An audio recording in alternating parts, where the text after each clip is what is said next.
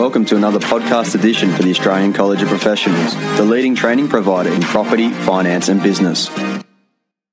This podcast on the death of a tenant was produced by the Australian College of Professionals on Tuesday, the 20th of April 2021. As always, the college received an interesting question from a property manager just this week. Unfortunately and sadly, it is not an uncommon question. That question is what happens to a tenancy when a tenant passes away while in the rental tenancy agreement? Specifically, the question this week revolved around what happens to their tenancy and any co tenants still residing at the property.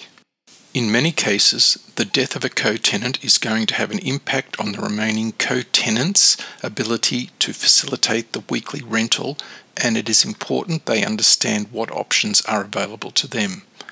Thankfully, this is an area that has been well considered within the Rental Tenancies Act 2010, which specifically sets out the process that should be followed in the event that the tenant was the sole tenant as well as if the tenant was a co tenant. In the event that the tenant was a sole tenant, Section 108 sets out a very clear process as follows 1. On the death of the sole tenant, under a rental tenancy agreement, either the landlord or the legal representative of the tenant may give a termination notice to the other person. 2. The termination notice may specify a termination date that is before the end of any fixed term of the residential tenancy agreement if it is a fixed term agreement. 3 the tribunal may, on the application by a landlord or the legal representative of the deceased tenant, make a termination order if it is satisfied that a termination notice was given in accordance with this section and that vacant possession of the residential premises has not been given as requ- required by the notice. 4. The legal representative of the deceased tenant who is given a termination notice by the landlord may give vacant possession of the residential premises at any time before the termination date specified in the termination notice. 5. The estate of the deceased tenant is not liable to pay any rent for any period after the legal representative gives vacant possession of the residential premises and before the termination date.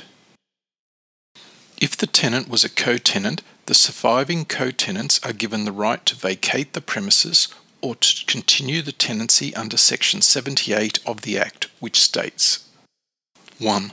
On the death of a co tenant leaving one or more other co tenants under a residential tenancy agreement, the remaining co tenants may continue the tenancy or give the landlord a termination notice that has a termination date not earlier than 21 days after the date on which the notice is given. 2. If a tenancy is continued under this section, the remaining co tenants are taken to be the only tenants under the residential tenancy agreement on and from the death of the deceased tenant. 3.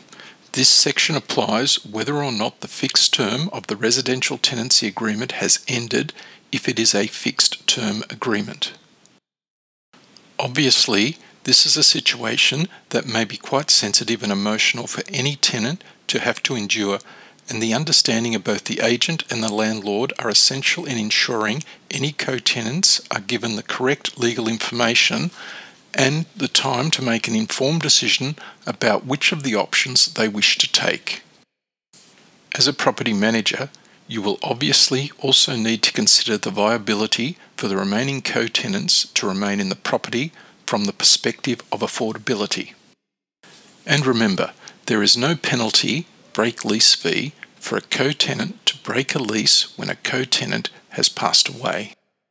This would need to be a sensitive conversation with the remaining co tenants, and if it is identified that they will have difficulty in meeting the rent payments, then you will need to obtain its instructions from your landlord.